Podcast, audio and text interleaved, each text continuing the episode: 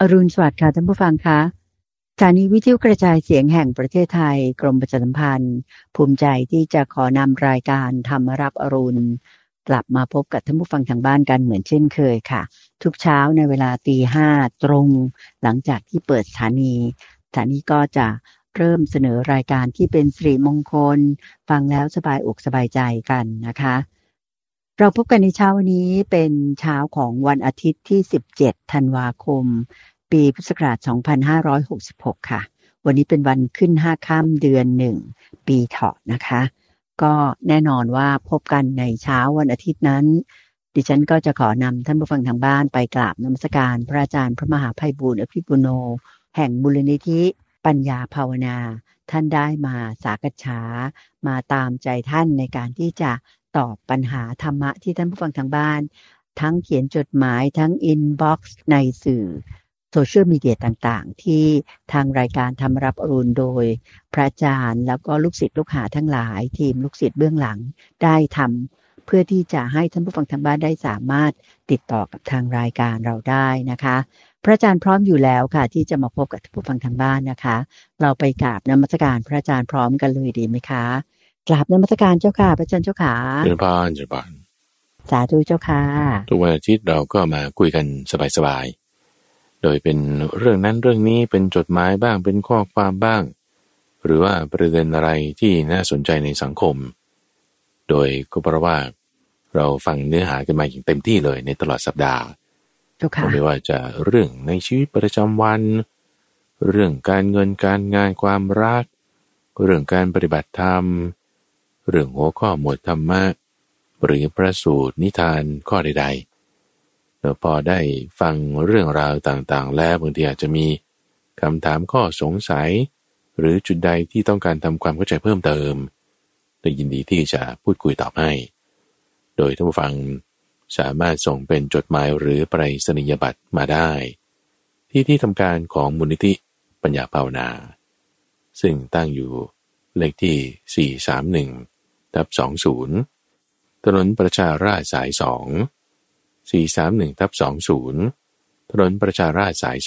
2 บางซื่อกรุงเทพ 10800 บางซื่อกรุงเทพ 10800 หรือว่าจะใช้ข้อความก็ได้ โดยไปที่เว็บไซต์ปัญญา .org p a n y a org หรือว่าทางช่องทางโซเชียลมีเดีย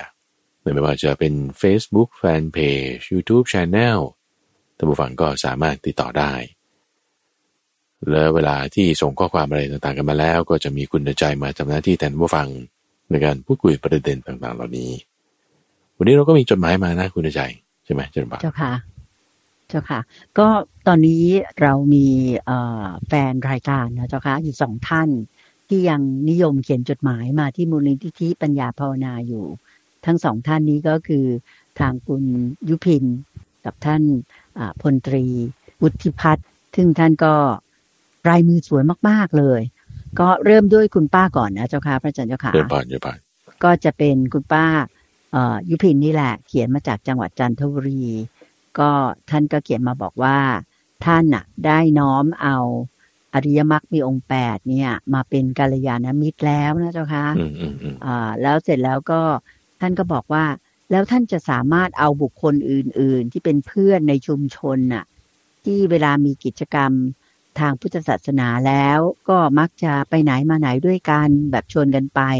เป็นกัลยาณมิตรญาติธรรมกันเนี่ย ท่านจะเอามาเป็นกัลยาณมิตรได้อีกคนได้หรือไม่ คือท่านบอกว่าท่านหมายถึงว่า ถ้าคนเราเนี่ยจะมีสองกัลยาณมิตรเนี่ยได้หรือไม่ในการนี้ทางคุณยุพินก็ยังอบอกว่าขอนำปัจจัยมาทำบุญกับพระอาจารย์ด้วยเจ้าค่ะ นิมนต์พระอาจารย์เลยเจ้าค่ะก็อนุโมทนากับปัจจัยที่คุณยุพินได้นำมาถวาย ก็จะสมทบทุนอยู่ในมูลนิธิปัญญาภาวนา ซึ่งเราได้จะทำสื่อทั้งรูปแบบออนไลน์ ทั้งรูปแบบวิทยุเครื่องเล่นอะไรต่างๆเราแจกจ่ายให้กับท่านผู้ฟังต่อไป ในคำถามของคุณยุพิน คือกัลยาณมิตรเนี่ยนะมันมันชื่อมันบอกอยู่แล้ว มิตรเนี่ยแปลว่าเพื่อนใช่ปะล่ะเพื่อนที่จะนำความดีคือกัลยาณธรรมมาให้เราได้ ยิ่งมีมากนี่ยิ่งดีสองคนพระอาจารย์ว่าไม่พอ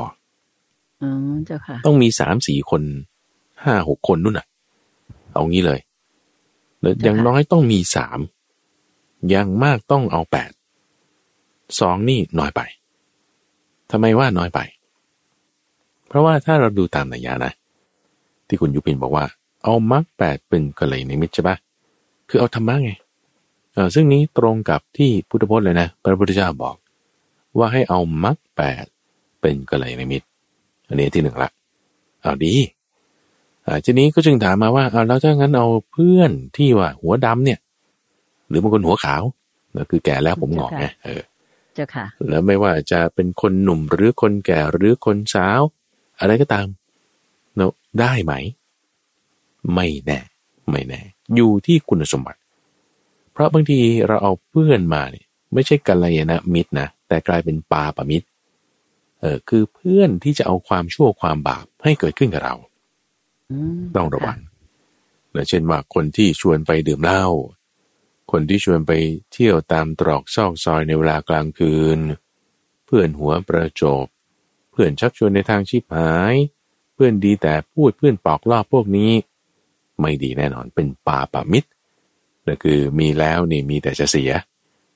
ไม่มีที่จะดีขึ้นเลยนั่นเป็นปาปามิตร แต่จะเป็นการลายานมิตรต้องดูต้องดูนั่นไม่ใช่เหมา ดูอะไรเดี๋ยวดูที่สี่อย่างคุณชัย ว่าเขามีคุณธรรมสี่อย่างนี้ไหม ถ้ามีเราจะได้กัลยาณมิตรคนที่สองนะก็คือ มีศรัทธาไหม มีศีลไหม มีจาระไหม มีปัญญาไหม ถ้ามีสี่อย่างเออ นี่เป็นกัลยาณมิตรได้ อาจจะไม่ต้องครบก็ได้อาจจะแบบบ้างนะในสี่ข้อนี้นะอะก็เริ่มมีคุณสมบัติของการที่จะเป็นกัลยาณมิตรศรัทธาในที่นี้ ก็อย่างที่คุณ ยุพินนี่บอกมาไง เออว่ามีกิจกรรมทางพุทธศาสนาไปไหนก็ไปด้วยกันเออแสดงว่าเขามีศรัทธาเหมือนกันนะอืมเจ้าค่ะอ่ามีศรัทธาเสมอกันนี้อ้าวคบกันได้ แต่ก็มีคุณสมบัติของความเป็นกัลยาณมิตรเกิดขึ้นมา แต่ก็เป็นเพื่อนเราหัวดำนั่นเองเนื่องจากเจ้าค่ะอายุมากกว่าเป็นรุ่นพี่ หรือรุ่นพ่อรุ่นแม่ รุ่นตารุ่นยาย หรือจะอายุน้อยกว่าเป็นรุ่นน้องรุ่นลูกรุ่นหลาน ได้หมดและ นี่คือกัลยาณมิตรประเภทที่สองนะอ่าต้องตัวอีกครั้งหนึ่งนะหนึ่งคือเอามรรคแปดใช่ไหมคือเอาธรรมะเป็นกัลยาณมิตรเนาะสองคือเอาเพื่อนของเราโดยที่หัวดำเป็นคารวะธรรมดาไม่ได้เป็นนักบวชแต่อายุมากกว่าหรือน้อยกว่าก็ตามดูที่สี่คุณสมบัติสามถัดมากัลยาณมิตรที่เป็นพระภิกษุก็ได้เป็นนักบวชแล้วก็ที่สองนั่นคือเป็นคฤหัสถ์เป็นคารวะใช่ไหมข้อที่สามก็คือเจ้าค่ะเป็นนักบวช เราเป็นนักบวช ซึ่งนักบวชในที่นี้ก็คือพระสงฆ์นั่นเองเนี่ยพระสงฆ์ก็ต้องดูที่มีศีลดีไหม มีปัญญาไหม มีความสะอาดไหม ก็ดูลักษณะเดียวกัน คือมีความเป็นพระเนี่ยไหมเออเจ้าค่ะคือนักบวชบางคนดูภายนอกใช่ แต่ภายในเน่าในแล้วนะกักขระแล้วเจ้าค่ะก็ไม่ได้ ก็ต้องเจ้าดูค่ะดีๆเดี๋ยวจะดูกันมันไม่ใช่ใช้เวลาแป๊บเดียว แต่ต้องใช้ดูกันยาวๆ ดูกันแล้วต้องใช้ปัญญาดูเออบางทีดูผิวเผินไม่ได้แต่ไม่ว่าจะเรื่องศีลก็ต้องรู้ดูได้ด้วยการอยู่ร่วมกัน เรื่องความสะอาด ก็ดูได้ที่คำพูดจาว่าต่อหน้าพูดอย่างหนึ่งรับหลังพูดอีกอย่างหนึ่งไหมแล้วก็สมาธิก็ดูได้ตอนที่ตกอยู่ในสถานการณ์ ว่ามีสถานการณ์อะไรเกิดขึ้นแล้วคุณตกใจไหมกลัวไหมอารมณ์เสียไหม แล้วถ้าเป็นเรื่องของปัญญา ก็ดูได้ที่ตอนอธิบายตอนพูดแต่ว่าสามารถชี้แจงเรื่องเล็ก ๆ น้อย ๆ ให้ละเอียดละออได้เพิ่มเติมหรือไม่ ก็ดูที่ตรงนี้สี่ประการ ความเป็นนักบวชในกัลยาณมิตรประการที่สามเจริญบานเจ้าค่ะ ถ้าพูดสรุปก็คือต้องเป็นพระ สุปฏิปันโนคือปฏิบัติดีปฏิบัติชอบนั่นเองถูกต้อซึ่งงอันนี้ก็คงจะมีครูบาอาจารย์ที่เราเห็นว่าท่านปฏิบัติดีปฏิบัติชอบ เราไปเคารพศรัทธา แล้วก็เอ่อคิดว่าท่านเป็นกัลยาณมิตรของเรานี่ก็ถือว่าเป็นสิริมงคลกับตัวเรานะเจ้าค่ะใช่ใช่แต่ก็ต้องใช้เวลาอย่างที่พระอาจารย์ว่าว่าก็คงจะต้องดูด้วยปัญญาว่าพระองค์นั้นเนี่ยปฏิบัติดีปฏิบัติชอบจริงหรือไม่อย่างไร นะเจ้าค่ะทั้งต่อหน้าและก็รับหลังรวมทั้งพฤติกรรมการปฏิบัติตนของท่านด้วยนะเจ้าค่ะอันนี้เราก็ต้องใช้ปัญญาในการมองอยู่เจ้าค่ะถัดมาถึงก็เลยในมิตรยังมีแบบที่สี่ก็คือเอาพระพุทธเจ้าเนี่ยแหละเป็นกัลยาณมิตรแล้วก็ที่หนึ่งเอาพระธรรมใช่ไหมคือเกิดมรรคแปดกัลยาณมิตรประเภทที่สองก็คือเครือขัดกระวัดผู้ครองเรือน จะอายุมากกว่าน้อยกว่าก็ตามกัลยาณมิตรประการที่สามคือนักบวช และที่ปฏิบัติดีปฏิบัติชอบกัลยาณมิข้อที่สี่ในที่นี้คือพระพุทธเจ้าเราเอาพระพุทธเจ้าเนี่ยเป็นกัลยาณมิตร เอาพระพุทธเจ้าเนี่ยเป็นเพื่อนของเรามิตรในที่นี้หมายถึง มิตรมาจากคำเดียวกันกับว่าเมตตานะมิตรมิตรเนี่ยมาจากคำว่าเมตตาคือความรักมองกันด้วยสายตาแห่งคนที่ยังรักใคร่กันเป็นอยู่ อย่าทำตัวปฏิปักษ์กับพระพุทธเจ้า หมายถึง ถ้าเรารักพระพุทธเจ้าจริงๆอะเราจะทำตัวให้เป็นปฏิปักษ์กับคำสอนของพระพุทธเจ้านี่ไม่ได้เลยไงเราจะทำไม่ได้นะเพราะว่าก็เรารักเคารพพระพุทธเจ้ามีพระพุทธเจ้าเป็นกัลยาณมิตร แต่ความกลัวความลายต่อบาปมันจะมีอยู่เรียวต่อปักแต่จะทำความชั่วความผิดความอะไรไม่ได้เลย ก็คือบางคนก็จะอาจจะไม่ยำเกรง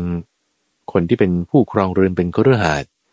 อาจจะไม่ได้ยำเกรงพระเจ้าพระสงฆ์รูปนั้นรูปนี้ที่ฉันไม่ศรัทธา แต่อย่างน้อยถ้าคุณศรัทธาพระพุทธเจ้านะ เออ เอาพระพุทธเจ้าเป็นกัลยาณมิตร เป็นสิ่งที่เราจะตั้งความเมตตาคือมิตรไว้ ให้เกิดกัลยาณธรรม คือความดีขึ้นมาเนะต้องมีกัลยาณมิตรสี่ แบบนี้สองน้อยไป เอาสี่เลย เออ ถึงจะดีเนอะแล้วก็จะสามารถให้เกิดการพัฒนาคือบางทีมันก็สับไปสับมาได้แล้วการมีพระพุทธเจ้าเป็นกัลยาณมิตร ก็ถือว่าคุณเอาพระธรรมคือมรรคแปดเป็นกัลยาณมิตรได้เหมือนกัน นั่นเองเจริญพรเจ้าค่ะ สาธุเจ้าค่ะ ก็คิดว่าคุณยุพิน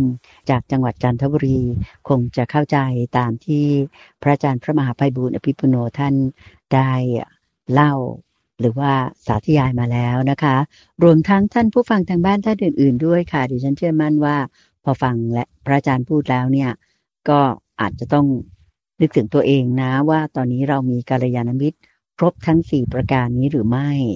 ถ้ามียังไม่ครบก็เห็นจะต้องพยายามทำให้ครบ เพื่อว่าสิริมงคล ความสุขกายสุขใจ สงบทางใจก็จะเกิดขึ้นกับเรานะเจ้าค่ะพระอาจารย์เจ้าค่ะเดี๋ยวปอนยังมีเพิ่มเติมอีกนิดหนึ่งนะว่า ถ้าสมมุติว่าในกรณีที่ข้อหนึ่งคือหมายถึงว่าข้อสี่เนี่ยพระพุทธเจ้าไม่อยู่แล้วใช่ไหมตัวท่านไม่อยู่ละข้อสามเราไม่มีครูบาอาจารย์อะไรเลย แล้วข้อสองคือเราไม่มีเพื่อนที่เป็นผู้ครองเรือนอะไรเลย ไม่มีใครครบด้วยเลย อย่างนี้นะอย่างน้อยเรายังมีข้อหนึ่งมีข้อหนึ่งคือเอาธรรมะนี่เป็นกัลยาณมิตรนะอย่าไปคิดว่าโอ้ยฉันไม่มีเพื่อนเลย แล้วฉันก็จะไม่มีกัลยาณมิตร คือถ้าแหมไอ้เพื่อนที่มันแวดล้อมเราอยู่เป็นคนไม่ดีหมดเลยอะ เป็นคนชั่วหมดเลยอะ ก็เหมือนตอนที่พระพุทธเจ้าอยู่ที่เมืองโกสัมพีไงที่ภิกษุชาวเมืองโกสัมพีเนี่ยโอ้โหแบบทะ เลาะกันด่ากันแตกกันไม่มองหน้ากัน แบ่งกันเป็นฝักเป็นฝ่ายทั้งพระทั้งโยมโอ้เป็นเรื่องราวที่โอ้โหแบบ จะบอกให้ลงกันก็ไม่ยอม ให้อุโบสถร่วมกันก็ไม่ยอมโอ้ยทำยังไง ไปคนเดียวเลยพระพุทธเจ้าเนี่ยไปคนเดียวเลย ไปคนเดียวนี่คือ จึงไปอยู่ป่าไรๆไงไปอยู่กับช้าง ไปอยู่กับลิง เดี๋ยวท่านจึงอธิบายถึงว่าเนี่ยถ้าไม่มีกัลยาณมิตรนะ ที่ประกอบด้วยความดีแล้วเนี่ย ไปคนเดียวดีกว่า คืออย่างน้อยต้องมีหนึ่งอันกัลยาณมิตรเนี่ยคือธรรมะเนี่ยต้องไปด้วยกันกับเราคือไม่ใช่ว่า ท่านท่านบอกว่าต้องมีสี่อย่างก็จะต้องไปหา ก็ไม่จำเป็นก็ได้นะคืออยากจะเพิ่มเติมประเด็นนี้ว่าบางทีถ้าเราอยู่ในสถานการณ์ที่ มันไม่มีใครแล้วเลยอะ เราก็ต้องอยู่คนเดียวไปนะ อยู่ได้แน่นอน ไม่ใช่ว่าไม่มีเพื่อนนะอ่าแต่เอามรรคแปดเป็นเพื่อนเรานั่นเองเชิญบางสาธุเจ้าค่ะ ก็พึ่งพระธรรมไว้เป็นกัลยาณมิตรของเรา ส่วนประเด็นที่โยมพูดว่า เรามีครบสียังถ้าเผื่อเป็นไปได้ก็น่าจะมี แต่ถ้าไม่มีก็พึ่งพระธรรมไว้อย่างที่พระอาจารย์แนะนำมาก็ดีที่สุดนะเจ้าค่ะพระอาจารย์เจ้าค่ะเจริญพรเจริญพรเจ้าค่ะ ต่อไปนะเจ้าค่ะก็มาถึงจดหมายฉบับที่สองที่เขียนมาหาพระอาจารย์เช่นกันอ่าก็จากท่านพลตรีวุฒิพัฒน์ที่โยมบอกว่าลายมือท่านสวยเหลือเกินเนี่ยนะเจ้าค่ะอืมก็ทำให้โยมเห็นแล้วก็นึกถึงตอนสมัยเด็ก ๆ ไม่ทราบว่าท่านผู้ฟังท่านอื่น เกิดทันไหม เพราะว่าสมัยนู้นเนี่ยจะมีการคัดลายมือนะเจ้าค่ะอืมใช้คอแรงใช่เนี่ยเจ้าค่ะภาษาอังกฤษอย่างหนึ่งภาษาไทยอย่างหนึ่งอันนั้นเนี่ย ก็จะทำให้ลายมือสวยมากเลยนะเจ้าค่ะก็ก็ขออนุญาตย้อนลำลึกนิดนึงในฐานะที่เขาบอกว่าถ้าคนสูงอายุเนี่ยเขาชอบพูดเรื่องเก่านิดหนึ่งนะเจ้าค่ะพระอาจารย์จริญพรเจ้าค่ะสำหรับท่านพลตรีวุฒิพัฒน์โชติกุลเนี่ย ในคราวนี้ท่านก็ขอคำอธิบายมา ท่านบอกว่าท่านรับฟังรายการธรรมรับอรุณทุกเช้า ทั้งเจ็ดรายการเลยนะเจ้าค่ะพระอาจารย์น่าชื่นใจมากเลยอืมเจ้าค่ะ แล้วก็ท่านบอกว่าท่านขอคำอธิบายความรู้ในเรื่องขันห้าดังต่อไปนี้นะเจ้าค่ะก็คือข้อแรกท่านถามมาว่า รู้ว่าขันแต่ละอย่างคืออะไร ข้อสองรู้เหตุเกิดของขัน ข้อสามรู้ความดับแห่งขัน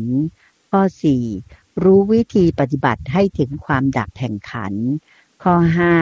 รู้ส่วนดีของขัน ข้อหก รู้ส่วนเสียของขันธ์และข้อ 7 รู้อุบายสลัดออกแห่งขันธ์เจ้าค่ะ ก็ขอความเมตตาพระอาจารย์ได้ ชี้แจงให้ท่านพลปรี วุฒิพัฒน์โชติกุล และท่านผู้ฟังทางบ้านท่านอื่น ๆ ได้รับทราบเป็นความรู้กันเลยเจ้าค่ะ นิมนต์เจ้าค่ะเจริญพรข้อมูลนี้พระพุทธเจ้าตรัสไว้ในพระสูตรที่เขาเก็บรวบรวมอยู่ในสังยุตตนิกาย แล้วแล้วก็เจ้าค่ะเป็นนัยยะที่ละเอียดไปเลย เป็นหลาย ๆ เซตของพระสูตรรวม ๆ กัน ซึ่งก็คิดว่าท่านพลตรีวุฒิพัฒน์เนี่ยอาจจะได้ไปอ่านในรายละเอียดของพระสูตรนี้ เลยยกข้อนี้ขึ้นมาถาม โดยในพระสูตรที่มาในสังยุตตนิกายเนี่ยจะแยกแจกแจงออก โดยในแต่ละขันละขัน ว่าแต่ละขันละขันเนี่ยคุณจะต้องรู้ถึงคุณสมบัติของมันแต่ละอย่างละอย่างเนอะว่าเป็นยังไงยังไง คือตามที่ ท่านผู้ถามได้แจกแจงมาในที่นี้เลยนะว่าหนึ่งตัวมันเป็นยังไง เหตุเกิดของมันคืออยังไร ความดาบ วิธีปฏิบัติถึงความดาบรสอร่อย โทษอันต่ำซาม และอุบายเครื่องสลัดออกเจ็ดประการนี้เจ็ดคุณสมบัตินี้เป็นสิ่งที่เราต้องรู้ในแต่ละข้อของขันห้าขันห้าขันห้าห้าอย่างนั้น เพราะฉะนั้นมันก็เป็นเท่าไหร่อะ คูณห้าได้เท่าไหร่เจ็ดห้าสามห้าเจ้าค่ะถูกต้องสามสิบห้าข้อนะ ที่เราจะต้องรู้ในที่นี้แล้วจึงตรงนี้เป็นเป็นสิ่งที่ครบถ้วนแล้วเลยนะเจ็ดประการนี้นะคือบางที่เนี่ยพระพุทธเจ้าจะพูดถึงสามอย่างเนาะคือรสอร่อยโทษแล้วก็อุบายเครื่องสลัดออกสามอย่างนี้แค่นี้บางทีก็มีหรือบางทีก็พูดสี่อย่างนั่นคือตัวมันเหตุเกิดความดับวิธีให้ถึงความดับ ก็บางทีก็สี่อย่างนี้ แต่ในที่นี้เอามาเจ็ดอย่างรวมกัน จับมัดไว้ในที่นี้เลยในเจ็ดอย่างนี้คือ complete เลย สมบูรณ์เลย แล้วก็ขันธ์ห้านั้นก็อยู่กับตัวเรานี่แหละ อย่างไร แล้วขันธ์ห้ามีอะไรบ้าง แล้วก็อธิบายไปทีละข้อก่อนแล้วได้แก่ รูป เวทนา สัญญา สังขารและวิญญาณห้าอย่างนี้ เรียกว่าขันธ์ ขันหมายถึงกอง หรือกลุ่มก้อน หรือฝูงก็ได้ เราคำเนี้ยขันธะเนี่ยมาเรียกว่าฝูงนกก็ยังได้เนือฝูงแกะก็ได้ กลุ่มคนก็ได้เนือใช้คำว่าขันนี่เลยบางทีพระพุทธเจ้าก็จะว่ากองศีลศีลขัน กองสมาธิอ่าสมาธิขัน ก็คือพวกสมาธิอะไรยังไงก็มารวมกันอยู่ที่นี่แล้วก็จะจัดหมวดหมู่ ตามนี้ว่า สิ่งไหนที่เป็นของแข็งของเหลวก๊าซเป็นรูป เป็นธาตุสีดินน้ำลมไฟจะอยู่ในกองของรูป เรียกว่า รูปขันธ์คือกองรูปแต่สิ่งไหนที่เป็นความรู้สึกเป็นสุขเป็นทุกข์ไม่ใช่ทุกข์ไม่ใช่สุขที่เกิดจากสัมผัสทางตาหูจมูกลิ้นกายและใจนี่เวทนาแบบเนี้ยเขาเรียกเวทนานะคือความรู้สึกนะ มาจัดเจ้าค่ะรวมเป็นกล่องนี้เขาเรียกว่าเวทนาขันธ์นำมาจัดหมวดหมู่เอาไว้ ทำไมต้องจัดอย่างนี้เดี๋ยวจะมาว่ากัน แล้วอย่างที่สามคือความหมายรู้ความหมายรู้คือสัญญาแต่ความหมายรู้ ที่เป็นสีเขียวนะ สีเหลืองนะนี่หรือว่าสีแดงนะลักษณะความหมายรู้ที่เกิดขึ้นทางช่องทางตางหูจมูกลิ้นกายและใจเนี่ยเรียกว่าสัญญา คือมันจะเกิดขึ้นหลังจากมีผัสสะ หรือมีภาษาแล้วจึงจะมีสัญญา มีภาษาแล้วก็จึงจะมีเวทนา สัญญากับเวทนาแตกต่างกัน แล้วแตกต่างกันยังไงเอออย่างเช่นว่า มีคนมาตีเนตีที่มือเราอย่างเงี้ยนะมีของแข็งมากระทบที่ฝ่ามือเราใช่ไหมมีมากระทบเสร็จปุ๊บคือโผฏฐะมันเกิดขึ้นที่กายแล้วมีการรับรู้ของกายวิญญาณแล้วนะ สามอย่างนี้รวมกันเรียกว่าผัสสะ เพราะมีผัสสะแล้ว จะมีสัญญา เพราะมีภาษาแล้วจะมีเวทนาหมายความว่าพอถูกตีปุ๊บเราก็จะรู้อ่านี่เราถูกตีแล้วนี่นะนี่เราถูกตีแล้ว เราถูกตีแล้วอย่างนี้คือสัญญาเกิดขึ้นละคุณถูกตีแล้ว ทีนี้คุณเจ็บไหม เจ็บสิ นี่เรียกว่าเจ็บ แต่เจ็บแล้วคุณมีเวทนายังไง โอ้มันก็ทุกขเวทนาไม่แน่ บางคนชอบเจ็บเจ็บ บางคนเจ็บนิดหน่อยก็ยังไม่ค่อยเจ็บเท่าไหร่ บางคนเจ็บนิดหน่อยโอ้เจ็บมากเจ็บมากเข้าใจไหมเพราะฉะนั้นเวทนาเขาเนี่ยต่างกัน ในขณะที่สัญญาเขาอาจจะเหมือนกันก็ได้ แต่สัญญาก็รู้ว่าถูกตีแล้วอะ แต่ฉันชอบจะมีสุขเวทนา อีกคนหนึ่งบอกโอ้ไม่ฉันไม่ชอบจะมีทุกเวทนาไอ้ทุกเวทนาของบางคนไม่เท่ากันอีก สัญญาเหมือนกันเลยว่าถูกตี แต่บางคนถูกตีนิดหน่อยโอ้เจ็บมากเจ็บมาก บางคนถูกตีมากก็ไม่ค่อยเจ็บเท่าไหร่ เออเพราะอดทนสูงแต่มันก็ไม่ต่างกันอย่างนี้ เวทนากับสัญญา โอเคไหมเจ้าค่ะ เออ เข้าใจเจ้าค่ะ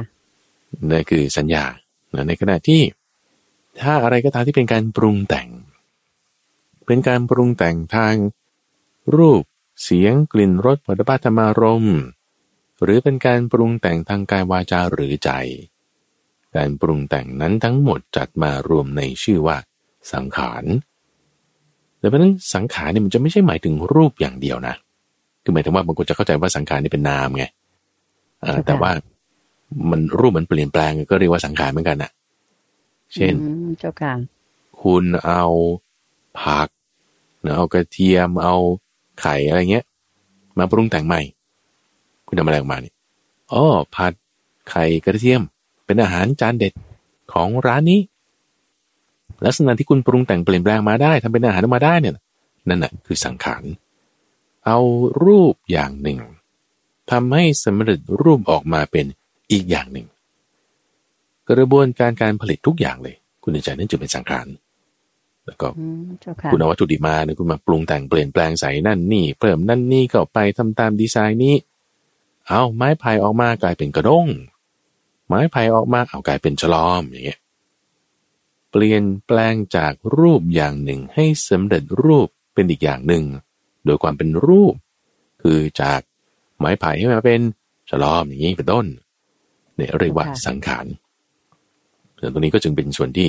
เป็นทั้งนามเป็นทั้งรูปได้ อืมเจ้าค่ะอ่าแล้วก็ทางตาหูจมูกลิ้นกายใจได้ ตรงนี้เขาจึงเรียกว่า เป็นกองหมายถึงเอาสิ่งเนี้ยแยกออกมา จัดหมวดหมู่ไว้ด้วยกันเรียกว่ากองสังขารกองสังขาร ส่วนประการที่ห้าประการที่ห้าคือวิญญาณ วิญญาณ วิญญาณคำนี้แปลว่า การรู้แจ้ง หรือว่าการรับรู้มูแห่งการรับรู้ ก็จะเจาะจงมาถึงการรับรู้ทางช่องทาง เช่นถ้ามีเสียงมากระทบหูท่านผู้ฟัง แต่ว่าเราหลับอยู่อะ เอาถ้าหลับอยู่คุณก็ไม่ไม่ได้ยินเสียงไงหรือบางคนเล่นมือถืออยู่เงี้ยรูดขึ้นรูดลงรูดขึ้นรูดลงคุณเตือนใจคุณเตือนใจ มีเสียงมากระทบหูอย่างเงี้ยนะเอาไม่ได้ยินเพก็ไม่ได้ยินจ้ะค่ะเอาทำไมทั้งทั้งที่มีเสียงทั้งทั้งที่มีหู แล้วก็อยู่ในระยะที่จะได้ยินกันได้ด้วย แต่ทำไมไม่ได้ยิน ไม่ได้แกล้งนะ เออแต่เพราะว่า โสตวิญญาณวิญญาณเนี่ย มันไม่เกิดอ่า ทำไมวิญญาณไม่เกิดอดใจอดใจใส่เรื่องอื่นโยอ่าไม่เกิดวิญญาณทางหูที่เกิดจากเสียงนั้นมากระทบบางครั้งก็เป็นอย่างนั้นหรือบางทีหลับเป็นต้นแต่ในขณะที่ว่าถ้าเออเราได้ยินเสียงนั้นก็คือมีโสตวิญญาณเกิดขึ้น เอาเฉพาะการรับรู้การรู้แจ้งนี่ตรงนี้จึงเรียกว่าวิญญาณ เอามากองกองรวมกันเรียกว่าวิญญาณ เพราะฉะนั้นวิญญาณมันก็ไม่ใช่การปรุงแต่งไม่ใช่สังขาร หูก็เป็นรูป ไม่ใช่สัญญาแต่ความรู้สึกที่เกิดจากเสียงมากระทบหูก็เป็นเวทนา ไม่ใช่สัญญา ไม่ใช่สังขารแล้วก็ไม่ใช่รูปนี่คือท่านต้องการจะแจกแจงให้แบบให้เราละเอียดลงอะว่าเอาแค่ว่าเจ้าค่ะ หูและเสียง ที่ท่านผู้ฟังได้ยินได้ฟังอยู่เนี่ย มันแบบโอ้ขันห้าอยู่ในนี้หมดเลยนะเสียงเป็นรูปใช่ปะหูเป็นรูปถูกปะ สองอย่างกระทบกัน มันจะต้องเกิดการรู้แจ้งอันนั้นคือวิญญาณสามอย่างรวมกัน เรียกว่าผัสสะมีภาษาแล้วปรุงแต่งแล้วคราวนี้เนือปรุงแต่งแล้วอ้าวก็เกิดความรู้สึก ปรุงแต่งก็เป็นสังขารความรู้สึกสุขหรือจุนก็เป็นเวทนา มีความหมายรู้เกิดขึ้นว่าเป็นเสียงคนร้อง เป็นเสียงดนตรี เป็นเสียงเครื่องเล่นอะไรอะไรนั่นก็เป็นสัญญา เอาแค่ว่าฟังเสียงอย่างเดียว ขันห้าบึ้มเลย เกิดขึ้นแล้วตรงนั้น อืมค่ะแล้วก็ในขันห้านี้ก็ถือว่าคือโดยคำที่มันเป็นนามหรือเป็นรูปของมันอย่างเงี้ย คือท่านจัดหมวดหมู่ให้เราพอจะเข้าใจได้แล้วการจัดหมวดหมู่เนี้ยจะทำให้เราเข้าใจคุณสมบัติของเขาได้ดีขึ้น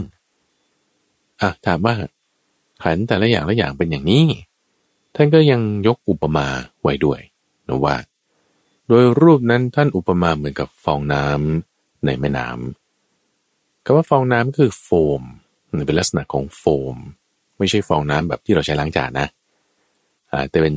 ก็เรียกโฟมน่ะใช้ใช้คำนี้แล้วกันเป็นแบบฟองอากาศบนน้ำเนี่ยนะจ๊ะใช่ใช่ใช่เป็นโฟมเป็นฟอง คือมันไม่ใช่เป็นฟองแบบเป็นต่อมนะคือนั้นนั้นจะเป็นเรื่องของเวทนาต่ อมน้ำคือเป็นเป็นบับเบิ้ลเหมือนเวลาเราทำสบู่มากๆ แล้วมันจะเป็นก้อนฟองน้ำใหญ่ ๆ อันนั้นคือจะเป็นอุปมาของเวทนา แต่ถ้าเป็นโฟมที่เป็นละเอียดเหมือนโฟมล้างหน้าอย่างนี้นะอืมใช่ค่ะโฟมล้างหน้าลักษณะนั้นแหละคือรูป คือดูภายนอกมันไม่รู้ว่ามันเป็นเป็นโฟมมันเป็นของแข็งหรือมันเป็นต่อมน้ำคือต่อมน้ำถ้ามันใหญ่เราจะดูรู้ทันทีว่าอ๋อนี่เป็นต่อมน้ำใช่ปะเป็นเป็นฟองน้ำ เป็นเป็นเหมือนก็เรียกว่าอะไรเป็นก้อนใสๆอะแต่ในขณะที่ถ้าโฟม ดูไกลๆเนี่ยมันเหมือนเป็นเป็นก้อนเป็นอะไร เพราะมันฟองมันละเอียดมันเล็กไงแต่ความที่ฟองเป็นละเอียดมันเล็ก ดูไกลๆมันก็จึงเป็นก้อนชิ้นเดียว เป็นของแข็งได้นั่นนั่นคือรูปไม่มีกันสารไม่มีกันสารมันจะแตกสลายได้จากความร้อนความหนาวความเย็นความกระหายเหลือบยุงลมแดดเปลี่ยนแปลงได้ เวทนา เวทนานี่จะเปรียบเหมือนกับต่อมน้ำนั่นคือมันจะเป็นฟองน้ำก้อนใหญ่ๆหน่อย ฟองน้ำไม่ใช่ ฟองน้ำล้างจานนะอ่าแต่เป็นบับเบิ้ลอะบับเบิ้ลกับโฟมไม่เหมือนกันแล้วบับเบิ้ลจะใหญ่กว่าโฟมอ่าแล้วก็โฟมนี่จะมีเม็ดเป็นเป็นพันๆเป็นล้านๆเลย แต่บับเบิ้ลนี่อาจจะมีแค่หนึ่งหรือสองหรือไม่มาก แต่เปรียบเทียบกัน นั่นคือเวทนา เจ้าค่ะ ส่วนสัญญานั้นหมายถึงพยับแดดเอาพยับแดดมาเปรียบเทียบกัน พยับแดดคือปรากฏการทางธรรมชาติอย่างหนึ่ง ที่เกิดขึ้นเวลากลางวัน ที่แดดมันร้อนจัด พื้นผิวถนนหรือพื้นดินเนี่ยร้อนมากทำให้แสงที่สะท้อนตกลงบนพื้นดินเนี่ยมีการหักเห เปลี่ยนแปลงไป ดูเหมือนว่าเป็นน้ำอยู่บนพื้นดินนั้น พื้นถนนนั้น พื้นที่มีความร้อนนั้นณจุดนั้น แต่ว่ามันไม่ได้เปียกไงมันแห้งสนิท แต่เป็นลักษณะภาพลวงตาเฉยๆนะซึ่งบางจุดบางที่เราอาจจะเห็นได้อยู่ทั่วไป เช่นเวลาเราขับรถทางไกลเนี่ยนะบนพื้นถนนที่เป็นถนนยางมะตอยหรือถนนคอนกรีตก็ตามเนี่ยมองไปไกลๆจะเห็นเหมือนกับมันเป็นน้ำอยู่ข้างหน้า เจ้าค่ะ แต่นั่นจริงๆ คือเป็นพยับแดดเขาเรียก แล้วถ้าในทะเลทรายที่ร้อนระอุเลยโอ้พยับแดดนี่ยิ่งมากเลย บางทีทั้งพื้นที่เนี่ยเป็นเหมือนกับดูเป็นโอเอซิสไปเลยอะทำให้เราเห็นเป็นภาพลวงตาไปได้ อันนั้นแหละเขาเรียกว่าเป็นพยับแดดเดินบานเจ้าค่ะ เจ้าค่ะ สาธุเจ้าค่ะ ในขณะที่สังขารแล้วสังขารเนี่ยท่านจะเปรียบเหมือนแก่นของต้นกล้วย แก่นของต้นกล้วย ซึ่งมันไม่มี ถูกปะเออเจ้าเหมืค่ะอนกับว่าคนไปหาแก่นไม้เดี๋ยวจะเอาแก่นไม้ไปทำอะไรอะ โอ้เขาก็เอาไปทำเสาบ้างไปทำเครื่องเรือนอะไรที่มันจะต้องใช้ความแข็งแรง เช่นล้อเกวียนบ้างอะไรบ้างเนี่ย ก็ต้องใช้แก่นไม้เท่านั้นโดยปรากฏว่าเฮ้ยต้นนี้มันใหญ่ดีอะแล้วก็ลำต้นอ้วนๆด้วย เอาต้นนี้แหละ แต่ต้นนี้ปรากฏว่ามันคือต้นกล้วย เอาคุณจะไปเอาแก่นไม้จากต้นกล้วย เอาลองตัดดู ตัดมาดูเนี่ย ปอกกาบออก ปอกกาบออก เอากระปรีเนี่ยยังไม่เห็นเลยคุณตาใจเจ้าค่ะเออไม่ต้องพูดถึงแก่นน่ะจะไปมีได้ไงอืมสังขารเนี่ย เปรียบเหมือนต้นกล้วยแบบนี้ สังขารเจ้าค่ะนะที่ว่าอืมคือบางบางทีเราเราจะปรุงแต่งอะไร เช่น คุณเปลี่ยนดีไซน์เงี้ยนะ เช่นคุณเอา โลหะแคดเมียม โลหะนิกเกิลมาทำปุ๊บเอ้าคุณสร้างแบตเตอรี่ขึ้นมาได้อืมหรือคุณเอาแบตเตอรี่มาประกอบกับมอเตอร์เอ้าคุณสร้างรถ EV ขึ้นมาได้เมื่อก่อนมันเป็นรถที่เป็นเครื่องสันดาปภายในเป็นไอซ์นี่ฉันมีดีไซน์ทำนั่นนี่โอ้นี่สุดยอดเลย เป็นสาระเป็นแก่นสารอ่าฉันเอ่อมั่งคั่งร่ำรวยมีอินโนเวชันอะไรเงี้ยมันมันเหมือนกับว่ามันเป็นแก่นสารไงเป็นสังขารไงเป็นการปรุงแต่งไงเป็นดีไซน์ไง เป็นอินโนเวชันไงใช่ไหมเจ้าค่ะเออ แต่มันเป็นเหมือนแก่นของต้นกล้วยไงคือเปรียบเทียบอย่างนี้ให้เห็นว่า เออมันมันไม่ใช่เอาเป็นสาระได้เนาะเพราะมันไม่เที่ยง เจ้าค่ะ ส่วนวิญญาณ วิญญาณ วิญญาณหมายถึงการรับรู้หรือการรู้แจ้ง ผู้รู้นั่นเอง ที่เวลาเราบอกว่าเอ้ยจิตผู้รู้จิตผู้รู้ ก็จิตนั่นแหล้วมาทำหน้าที่เป็นวิญญาณ มันทำหน้าที่ในการรับรู้สิ่งต่างๆใช่ไหมล่ะตรงนี้แหละที่มันสับสนว่าคุณก็จะเอาวิญญาณเนี่ยเป็นตัวตน คุณจะเอาวิญญาณเนี่ยเจ้าค่ะเป็นตัวเรา จิตเนี่ยมันมายึดถือวิญญาณดูความเป็นตัวตนดังนั้นท่านจึงบอกว่าจริง ๆ แล้วอะมันเป็นถูกหลอก เหมือนนักมายากลเขาเล่นกลเล่นกลให้ทะลุหายเดินบนน้ำเหาะเหินเดินอากาศ แต่เป็นมายากลนะเอ่อ หรือบางทีเสกสิ่งของให้หายไปได้ หรือบางทีก็จะเดาได้ว่า คุณเดินใจเลือกไพ่เบอร์อะไรไว้เออหรือเจ้าค่ะทำอะไรที่มันจะเหนือความคาดหมายอย่างเงี้ยคิดว่าเจ้าค่ะอู้เขามีอำนาจวิเศษมีพลังวิเศษจริง ๆ แต่ที่ไหนได้มันถูกหลอกแล้ว อืมเจ้าค่ะเขาเรียกว่ามันเป็นทริคเป็นกลลวง เป็นมายาเฉยๆไม่ใช่ของจริงเจ้าค่ะ ก็คือพระพุทธเจ้าเคยเตือนเรื่องนี้เหมือนกันนะเปรียบเทียบกันนะเจ้าค่ะระหว่างว่าภิกษุที่มีฤทธิ์ใช่ไหมอ่าค่ะทำฤทธิ์ได้มีอิทธิวิธีเกิดจากเหตุคือสมาธิ แล้วก็เหาะขึ้นไปในอากาศ สมมตินะสมมตินี่ประกันกับอีกคนหนึ่งก็เหาะได้เหมือนกันนะนักมายากลเขาก็เดินบนอากาศได้เหมือนกันนะ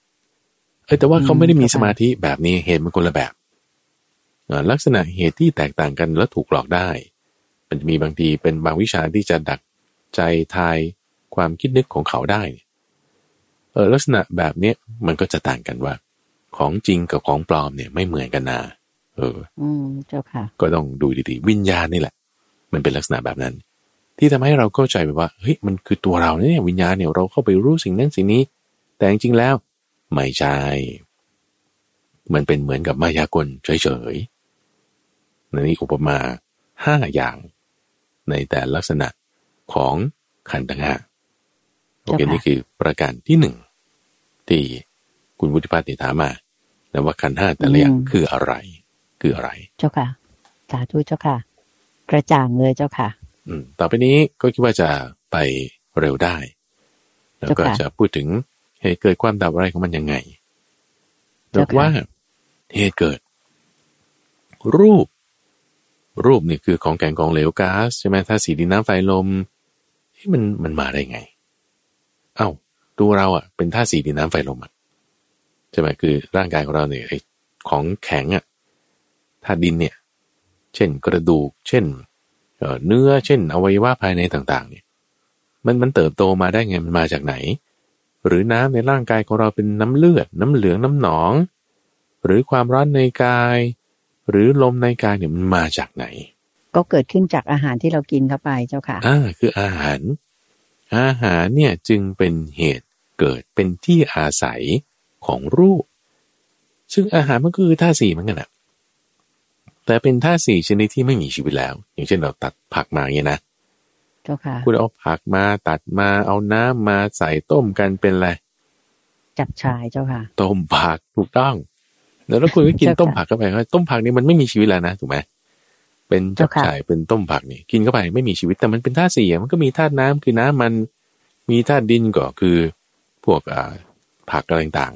ตัวเส้นใยผักอะไรอย่างเงี้ยนะๆเจ้าอ่าค่ะเส้นใยของเขา ความร้อนเจ้าค่ะก็คือที่มันต้มมาแล้วมันสุกอะได้นี่แหละคือความร้อนอ่ามีธาตุดินมีธาตุน้ำมีธาตุไฟ กินเข้าไปมันก็กลายเป็นอะไรก็เป็นดินน้ำไฟในตัวเรา แต่ลักษณะของตัวเราที่เป็นรูปเนี่ยมันเป็นลักษณะที่มีชีวิต คือมีการรับรู้มีอินทรีย์เป็นลักษณะเป็นชีวิต แต่ต้นไม้พวกนั้นมันตายหมดแล้วใช่ไหมการที่มันมาปรุงแต่งแบบเนี้ยให้รูป คืออาหารสำเร็จรูปโดยความเป็นตัวเรา เนี่ยมันจึงเป็นสังขารไงบางทีเขาก็จะหมายคำว่าสังขารเนี่ยคือรูป รูปคือสังขารก็ได้ ในนัยยะแบบนี้ ในที่นี้เจ้าค่ะจึงเอาอาหารมาเป็นเหตุของรูปนั่นเอง มารดาบิดาเป็นแดนเกิดเจ้าแล้วเราค่ะเติบโตขึ้นมาด้วยอาหารที่เรากินเข้าไป นี่แหละไอ้กล้ามเนื้อหัวใจเลือดที่อยู่ข้างใน หรือกระดูกที่เรามีอยู่เนี่ย มันมาจากอาหารที่เรากินเข้าไป อืม มันก็เติบโตขึ้นมาเรื่อยๆอ่านี่เจ้าค่ะปรุงแต่งกันไปเจ้าค่ะปรุงแต่งกันมาเดี๋ยวว่าถ้าเราลองไม่กินข้าวดูดิไอ้พวกนี้มันก็คือร่างกายธาตุสีในในตัวเรามันจะหายไป แล้วก็ตายไปนั่นเองอืมเหตุเจ้าค่ะเกิดของรูปก็จึงเป็นอาหาร ส่วนเวทนาสัญญาและสังขารนั่นคือผัสสะแล้วมีผัสสะจึงมีเวทนา มีผัสสะจึงมีสัญญา มีผัสสะจึงมีสังขารสามอย่างนี้อาศัยผัสสะเป็นแดนเกิด ต้องมีการกระทบกันมันมีการกระทบกัน จึงแบบว่า ปึ้งขึ้นมาเป็นความรู้สึก ปึ้งขึ้นมาเป็นความหมายรู้ว่านี่เรียกนั้นเรียกนั้นเรียกนี้ ปึ้งขึ้นมาเป็นการปรุงแต่งไปแบบต่างๆมันต้องมีการกระทบกัน คือภาษาถัดมาเหตุเกิดของวิญญาณคือนามรูปเพราะมีนามรูปจึงมีวิญญาณ วิญญาณจึงเป็นตัวเชื่อมระหว่างนามและรูป เพราะมีนามรูปจึงมีวิญญาณ เพราะมีวิญญาณจึงมีนามรูปแล้วมันเชื่อมกันยังไง ก็ดูอย่างตัวเราเนี่ยนะเวลาที่คุณใจใจหรือท่านผู้ฟังเห็น ภาพอย่างใดหนึ่งเนอะไม่ว่าจะดูทีวีดูโทรศัพท์มือถือ หรือว่าดูสิ่งต่างๆทั่วไปเนี่ยคือแสงเนอะมันตกกระทบที่วัตถุนั้นสะท้อนเข้ามาสู่ตาเราใช่ไหมไอ้ตาเราเนี่ยมันก็เป็นรูปนะ แสงก็เป็นรูปนะอ็อบเจกต์นั้นวัตถุนั้นก็เป็นรูปนะ มันสะท้อนเข้ามาถึงรูปอ้าวรูปกระทบรูป แล้วทำไมเรารับรู้ได้ในใจเอ้ามันเข้ามาสู่ใจได้ไง ตรงวิญญาณนี่ไงอืมเขาเรียกว่าจักษุวิญญาณนั้นจักษุวิญญาณนี่จะเป็นตัวเชื่อมระหว่างกายและใจ ให้จากฮาร์ดแวร์ที่เป็นทางกาย เข้ามาเป็นซอฟต์แวร์ที่เป็นในทางใจได้เจ้าค่ะที่ที่พระอาจารย์ใช้คำว่าฮาร์ดแวร์ซอฟต์แวร์เนี่ยคือเปรียบเทียบให้เห็นเฉยๆนะ แต่ไม่ได้เจ้าค่ะหมายความว่าซอฟต์แวร์คือ คือใจนะคือเพราะว่าในทางเจ้าคอมค่ะพิวเตอร์แม้แต่ซอฟต์แวร์มันก็ยังเป็นไม่ใช่นามหรอกมันเป็นรูปอยู่เจ้าค่ะเพราะมันเป็นลักษณะของอิเล็กทรอนิกส์เป็นคลื่น ซึ่งคลื่นพวกนี้มันยังเป็นรูปอยู่เป็นรูปละเอียด มันจะต่างกันกับนามเจ้าค่ะทีนี้นี่คือเหตุเกิดของเขาละจะพูดถึงความดับอ้าวความดับของรูปเวทนาสัญญาสังขารวิญญาณจะมีได้ ก็ต้องเหตุของมันนั่นแหละ จึงจะดับไป เอาจะดับรูปได้ก็ต้อง อาหารต้องดับแล้วจะดับเวทนาสัญญาสังขารได้ภาษาก็ต้องดับแล้วภาษาดับปุ๊บเนี่ยเหมือนกับว่า เอาเชื้อออกจากไฟอะพอเอาเชื้อออกจากไฟไฟก็ดับแล้วไฟก็ดับพอไฟดับค่ะแล้วก็คือเวทนาสัญญาสังขารก็ดับภาษาดับนั่นเองส่วนวิญญาณก็ต้องนามรูปดับ แต่ถ้านามรูปดับวิญญาณก็ดับ นามรูปดับอืมวิญญาณค่ะก็ดับ ซึ่งนามรูปพอมันคือตรงนี้ท่านจะเปรียบเหมือนกับไม้อ้อสองกำพิงกัน ถ้านามและรูปไม่พิงกัน วิญญาณการรับรู้เหมือนเชื่อมไม่ได้ ถ้านามและรูปพิงกัน ต้องมีวิญญาณคือการรับรู้เชื่อมกันแน่นอนอืมเจ้าค่ะวิญญาณการรับรู้เชื่อมกันแล้วก็จิตนั่นแหละมันยึดถือไอ้เจ้าวิญญาณเนี่ยดูกันเป็นตัวตนแล้วมันก็อาศัยนามรูปถ้านามรูปออกจากการปุ๊บดับเลยทั้งจิตทั้งวิญญาณแล้ว ดับได้ต้องเป็นอย่างนี้เจ้าค่ะแล้ววิธีการหลักวิธีการที่จะให้ถึงความดับของอาหาร วิธีการที่จะทำให้ถึงความดับของผัสสะวิธีการจะทำให้ถึงความดับของนามรูป ท่านบอกว่า การปฏิบัติตามมรรคแปดการปฏิบัติตามอริยมรรคมีองค์แปดเอ๊ะทำไมทำไมถึงไม่ไม่สาวต่อไปเนอะเช่นว่า อะไรเป็นเหตุของผัสสะแล้วก็ไปดับสิ่งนั้น อะไรเป็นเหตุของอาหารก็ไปดับสิ่งนั้น อะไรเป็นเหตุของน้ำรูปก็ไปดับสิ่งนั้นใช่ปะ มันก็ต้องดับไปเรื่อยๆดับไปเรื่อยๆเข้าใจไหมอืมเจ้าค่ะเช่นถ้าเราจะสวนกลับไปย้อนกลับไปของนามรูปเนี่ย มันก็จะเป็นสังขารย้อนกลับไปสังขารก็จะเป็นนามรูป ย้อนกลับไปนามรูปก็จะเป็นวิญญาณ ย้อนกลับไปวิญญาณก็จะเป็นสังขารย้อนกลับไปสังขารก็จะเป็นอวิชชาแล้วคือย้อนไปย้อนมาย้อนมาย้อนไป มันก็จะไปถึงอวิชชาอย่างเดียวเจ้าค่ะ ซึ่งอันก็ตอบไปเลยว่าจะอวิชชาเนี่ยจะดับยังไง ก็มาอยู่ตรงนี้แล้วเนี่ยต้องมีองค์ประกอบอันประเสริฐแปดอย่าง จึงจะดับเจ้าอภิชชาได้เจ้าค่ะก็หมายถึงว่าคุณจะดับอาหารได้ คุณจะดับผัสสะได้ คุณจะดับนามรูปได้คำถามก็คือว่าแล้วมันไปดับ อาหารมันจะไปดับได้ไงมรรคแปดก็จะไหมคือเจ้าค่ะหมายความว่า อย่างดีก็ไม่กินข้าวนะอะถ้าไม่กินข้าวรูปมันก็ดับสิ เออ ถ้าเกิดมีคนเถียงขึ้นอย่างนี้จะว่ายังไง ก็อาหารมันก็ยังอยู่นะเจ้าค่ะก็เลยมันก็ยังไม่ไม่ได้เปลี่ยนแปลงไปอะเจ้าค่ะพระอาจารย์ อืมเชื่อว่าเราปฏิบัติตามมรรครูปแปมัดนก็ยังอยู่ใช่เจ้าค่ะอาหารมันก็ไม่ได้ดับเนี่ยเพราะมันเป็นทางนามกับทางสิ่งของอะมันคนละอย่างกันเจ้าค่ะใช่ปะอืมในข้อเนี้ยจึงทำให้เราต้องละเอียดรอบคอบลงไป คุณเดินใจ ที่บอกว่าดับดับดับเนี่ย คือบทเรียนชนะของพระพุทธเจ้าเนี่ยท่านจะรัดกลุ่มมาก เจ้าค่ะคำที่ท่านใช้เนี่ยท่านใช้คำว่า อุปาทานขันธ์ห้าอุปาทานขันธ์ห้าปัญจุปาทานขันธ์เป็นภาษาบาลีว่าอย่างนี้ ปัญจุปาทานขันธ์เราก็เรียกสั้นๆว่าขันธ์เฉยๆนะแต่ว่าเอ่อก็สั้นๆ คือปัญจุขันธ์คือขันธ์ห้านะแต่ว่าตกคำว่าอุปทานไป โอ้นี่คำนี้สำคัญเลย มันเป็นอุปาทานขันธ์ห้าอุปทานขันธ์ห้าในที่นี้คือตัดคำว่า อุปทานออกไง เราจะต้องเอาอุปทานเนี่ยออก การปฏิบัติตามมรรคแปดนี่แหละ จะเป็นการกำจัดความยึดถืออุปทานแปลว่าความยึดถือนะ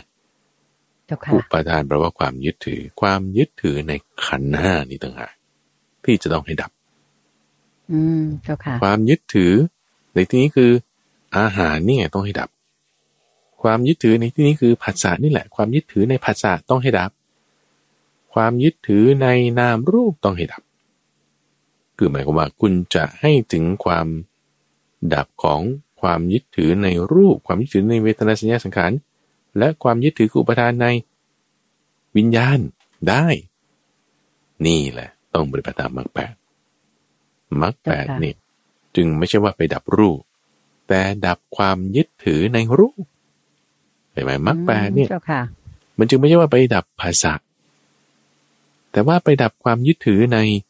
เวทนาสัญญาสังขารมรรคแปดเนี่ยไม่ใช่ว่าไปดับนามรูป แต่มันไปดับความยึดถือในวิญญาณพอดับความยึดถือในรูปเวทนาสัญญาสังขารวิญญาณ อาหารเนี่ยมันมันดับไปเลยแล้วผัสสะ นามรูปมันดับไปเองนั่นคือความเชื่อมต่อเชื่อมโยงของมันเนี่ยถูกตัดขาดไป ถูกตัดขาดไป ด้วยค่ะองค์ประกอบอันประเสริฐแปดอย่างคือมรรคแปดนี่ถ้าบอกว่าเรารู้สี่ข้อนี้นะ คือเรียนจบหมดพระพุทธศาสนาแล้วนะอือืมมเจ้าค่ะพุทธศาสนามีแค่นี้เลยนะเหตุเกิดความดับวิธีการ แล้วที่เราเห็นอยู่ทุกวันทุกวันมันก็ขันธ์ห้าขันธ์ห้าอย่างนี้เดี๋ยวพอเป็นอย่างนี้ รู้แค่นี้คือจบหมดแล้วในค่ะทั้งคำสอนของพระพุทธเจ้าอยู่ตรงนี้เลยแต่ทีนี้ถ้าบอกเราต้องการที่มันจะให้ละเอียดลึกซึ้งลงไปอีก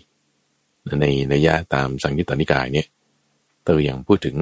ข้อที่ห้าข้อที่หกและข้อที่เจ็ดต่อไปอีก แต่ที่ท่านผู้ถามคือพลตรีวุฒิพัฒน์เนี่ยท่านใจคำว่า ส่วนดีส่วนเสียเนี่ยนะคำศัพท์จริง ๆ เนี่ย ท่านจะใช้คำว่ารสอร่อย แล้วก็โทษอันต่ำสามรสอร่อยโทษอันต่ำสามของขันนะเจ้าค่ะของขันใช่แล้วมันต่างกันยังไง คือบทเพียนชนะ ถ้ามันรัดกลุ่มเนี่ยมันก็จะดีเพราะในคำว่ารสอร่อยเนี่ยมันหมายถึงจะเน้นมาในสิ่งที่ทำให้เราเพลินไปทำให้เราพอใจไป ซึ่งความเพลินความพอใจมันไม่ได้ดีไง มันไม่ได้ดีเจ้าค่ะ อ่า มันคือดีหรือเสียเนี่ย มัน subjective แล้วก็อยู่ที่ใครมอง หรือว่าใครจะได้ประโยชน์ อ่า ถ้า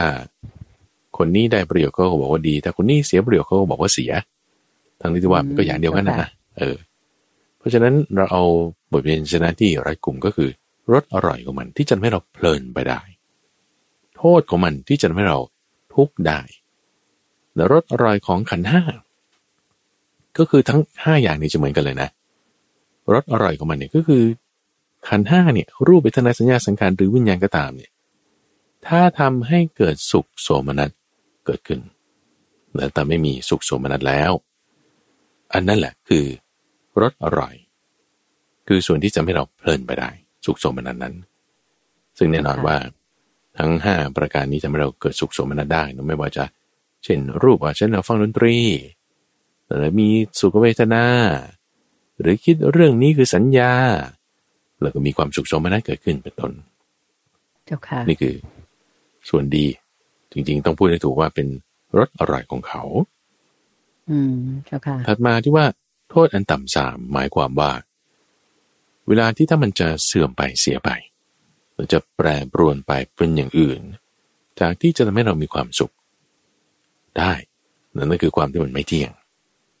รูปเวทนาสัญญาสังขารไม่เที่ยงแต่ความที่มันไม่เที่ยงนั่นแหละคือโทษอันต่ำสามของมัน แต่โทษก็คือสิ่งที่ทั้งหลายทั้งปวงเนี่ย มันไม่เที่ยง คือโทษของวัตตะเลยเนี่ยนะวัตตะสงสารเนี่ยมันมีโทษ คือความที่สิ่งที่อยู่ในวัตตะสงสารเนี่ยมันไม่เที่ยงเนาะไม่เที่ยงเปลี่ยนแปลงได้ แล้วก็เป็นไปอย่างอื่นได้ แปรปรวนได้ เวทนาแปรปรวนได้ ความคิดเปลี่ยนแปลงได้ วิญญาณไม่ได้คงที่คงตัว เปลี่ยนแปลงได้หมดไอ้ตัวที่มันเปลี่ยนแปลงจากอย่างนี้เป็นอย่างอื่นแล้ว แล้วเรายังสุขอยู่พอใจอยู่ในแบบเดิม นี่แหละมันจึงเป็นปัญหาว่าเราต้องการให้มันเป็นแบบนี้เหมือนเดิมแต่มันไม่เป็น เนี่ยพอมันไม่เป็นแล้วเราก็เลยทุกข์ขึ้นมาคือโทษอันตับจามของเขา เพราะฉะนั้นวิธีการที่จะเอาโทษเอาบอกว่าสิ่งที่ถ้ามันมีโทษอยู่แล้วเนี่ยบางทีเราเปลี่ยนแปลงไม่ได้แต่ว่า เราจะมีวิธีที่จะเอาโทษนี้ออกได้อย่างไร คือไม่ใช่ว่าไม่ให้มันไม่เปลี่ยนแปลงนะ แต่จะเบาบางเรื่องโทษทุกที่จะทำให้เราทุกที่จะทำให้เรามีปัญหาเนี้ได้อย่างไร ใช่ไหมคำพูดตรงนี้มันจึงจะรัดกุมแล้วก็จึงพูดถึงการกำจัดความกำหนัดด้วยอำนาจความพอใจ ชื่อฉันทาราคะ ราคะคือความกำหนัด ฉันทะคือความพอใจและการกำจัดด้วยอำนาจความพอใจ คือกำจัดฉันทาราคะ ในทั้งรูปเวทนาสัญญาสังขารและวิญญาณ นั่นแหละจึงจะเป็นอุบายในเครื่องนำออก อุบายเครื่องออก สลัดออกจากโทษของเขา ซึ่งในที่นี้อุบายนี้คืออะไรก็คือมรรคแปดนั่นเองมรรคแปดจะเป็นเครื่องสลัดออก ซึ่งความยึดถือ คือฉันทราคะ ในรูปเวทนาสัญญาสังขารและวิญญาณนั้น ซึ่งหมายความว่าข้อที่เจ็ดนั้นมันก็จะไปตรงกับข้อที่สี่นั่นเอง เพราะฉะนั้นการที่เรารู้หนึ่งสองสามสี่แค่นี้ก็พอละ หรือการที่เรารู้ห้าหกเจ็ดแค่นี้ก็พอละ ในที่นี้ในในหลายๆ พระสูตรรวมกันเนี่ย ท่านจึงเอาทั้งหมดมาเชื่อมกัน แล้วก็อธิบายเจ็ดแบบนี้นกว่าถ้าใครนะโถรู้เจ็ดประการนี้ในขันตั้งห้านี่นะแน่นอนเลย ต้องบรรลุธรรมแน่นอน บรรลุธรรมไม่ใช่ธรรมดาธรรมดาด้วยนะขั้นสูงถึงอรหันต์นู่นน่ะนี่คืออยู่เหนือ ขันห้าหมดแล้วเนี่ยเจ้าค่ะ อยู่เหนือขันห้าเลย ขันห้าเนี่ยจะมาให้เกิดความยึดถือไม่ได้ แต่ขันห้าเราอย่าพูดสั้นๆ แบบว่าต้องรัดกุมนิดนึงอะ คือต้องบอกอุปทานขันห้าเจ้าค่ะ คือความยึดถือในขันห้าเนี่ย ไม่มีละอืมแล้วเจ้าก็ไม่ค่ะใช่ว่าเวทนามันจะไม่ทุกข์นะ คือทุกขเวทนามันก็ยังมีอยู่ หรือรูปขันธ์มันก็ยังมีอยู่ หรือวิญญาณขันธ์มันก็ยังมีอยู่ แต่เราไม่ยึดถือในสิ่งนั้นพอไม่ยึดถือปุ๊บคุณเหนือเลยไงเหนือแล้วก็คือพ้นทุกข์เลยไงเอ่ออมมีเจ้าขันธ์ค่ะห้าอยู่แต่ไม่ทุกข์เพราะไม่ยึดถือไม่เป็นอุปทานขันธ์ห้าแล้ว ไม่เป็นอุปทาน แต่แยกกันไปเหมือน ลิ้นงูในปากงูเนอะไม่ถูกกัน เหมือนดอกบัวโดนกับน้ำมันไม่เปื้อนกันมันไม่เนื่องกันเเหมือนเราโบกมือไปในกลางอากาศ มือกับอากาศนั้นเป็นคนละอย่างกันเป็นคนละส่วนกัน จิตของเราที่พ้นจากการยึดถือในขันธ์ห้าก็จะเป็นจิตที่โดดเด่นแน่วแน่ เป็นเด่นดวงขึ้นมา เป็นจิตที่สบายขึ้นมา หลุดพ้นขึ้นมานั่นเองนะจุลปักเจ้าค่ะ ก็เรียกว่าเป็นจิตที่บริสุทธิ์แล้วก็ เป็นอริยบุคคลไปเลยถูกไหมเจ้าค่ะพระอาจารย์เจ้าค่ะใช่ใช่เป็นอริยบุคคลขั้นสูงเลยคราวนี้ เจ้าค่ะ ก็คือถึงกับเอ่อสามารถบรรลุพระนิพพานได้เลยว่าอย่างนั้นเถอะใช่แม้ว่าความทุกข์ไม่ว่าทางกายที่เกิดจากเอ่ออุปทานขันธ์ห้าทั้งหลายแหล่เนี่ย มันก็ยังมีอยู่ตามเอ่อวิสัยของเรียกโลว่ากวัฏสงสารอ่าใช่เจ้าค่ะ ของโลกนี่แหละ แต่ว่าท่านผู้นั้นเนี่ยจิตใจท่านสูงเกินขึ้นไปแล้ว ดังนั้นสิ่งเหล่านี้ก็ท่านไม่ได้ยึดถืออีกต่อไปนะเจ้าค่ะอืมจุลปักสาธุเจ้าค่ะ ก็ทั้งหมดนั้นเป็นคำอธิบายที่ทางพระอาจารย์พระมหาภัยบุญอภิปุโนได้เมตตาที่จะอ่าชี้แจงให้คุณพลตรี วุฒิพัฒน์ท่านได้รับทราบ รวมทั้งทางท่านผู้ฟังทางบ้านด้วย ด้วยภาษาที่เข้าใจง่ายนะคะ แล้วก็ ทำให้เกิดความรู้ความกระจ่างขึ้นมากเลย เกี่ยวกับเรื่องของอุปทานขันห้าทั้งหลายแหละซึ่งก็เป็นตัวที่มายึดพวกเราไว้ในโลกนี้แหละ เพราะว่าเราไหนๆก็เกิดมาในโลกนี้แล้ว ดังนั้นก็สิ่งเหล่านี้ก็เป็นสิ่งที่ต้องเกิดขึ้นเรียกว่าเป็น สังสารวัฏละเป็นวัฏสงสารที่เราจะต้องเผชิญกัน ถ้าเราเรายังเวียนเกิดเวียนตายอย่างนี้ ดังนั้นจึงได้มีพระธรรมคำสอนขององค์สมเด็จพระสัมมาสัมพุทธเจ้า ที่ที่ท่องจางให้เราพ้นจากวัฏสงสารนี้ไป คืออยู่เหนือโลกไม่ต้องกลับมาเวียนว่ายตายเกิดอีก ในวัฏสงสารนี้ด้วยการประพฤติปฏิบัติตาม อริยมรรคมีองค์แปดหรือแนวทางอันประเสริฐแปดอย่าง เพื่อให้เรากลายเป็นคนเหนือโลกหรือเป็นอริยบุคคลนั่นเองนะคะค่ะท่านผู้ฟังคะเวลาในรายการธรรมรับอรุณในเช้าวันอาทิตย์นี้ ก็หมดลงเพียงแค่นี้นะคะ ดิฉันหวังใจว่าท่านผู้ฟังที่ตามรับฟัง พระอาจารย์พระมหาภัยบูรณ์อภิปุโน แห่งบุรณิธิปัญญาภาวนา ท่านได้ชี้แจงตอบปัญหา แล้วก็ สาขฉาในรายละเอียดในคำถามทั้งของคุณยุพินและท่านพลตรี วุฒิพัฒน์คงจะได้ให้ปัญญา ให้ความกระจ่าง ให้สิ่งที่เป็นเหมือนแสงสว่างที่ท่านจะนำไปปรับใช้กับชีวิตประจำวันของท่านได้ อย่างดียิ่งเลยนะคะ ดังนั้นก็ถึงเวลาที่ดิฉันจะขอนำท่านผู้ฟังทางบ้านทุกท่านกราบขอบพระคุณและกราบนมัสการลา พระอาจารย์พระมหาภัยบูรณ์อภิปุโน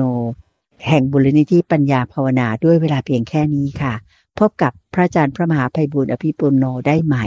ในเช้าวันพรุ่งนี้ในช่วงของสมการชีวิตนะคะสำหรับเช้าวันอาทิตย์นี้ เตือนใจสินทวนิกขอนำท่านผู้ฟังทางบ้านกราบ ขอบพระคุณและกราบนมัสการลา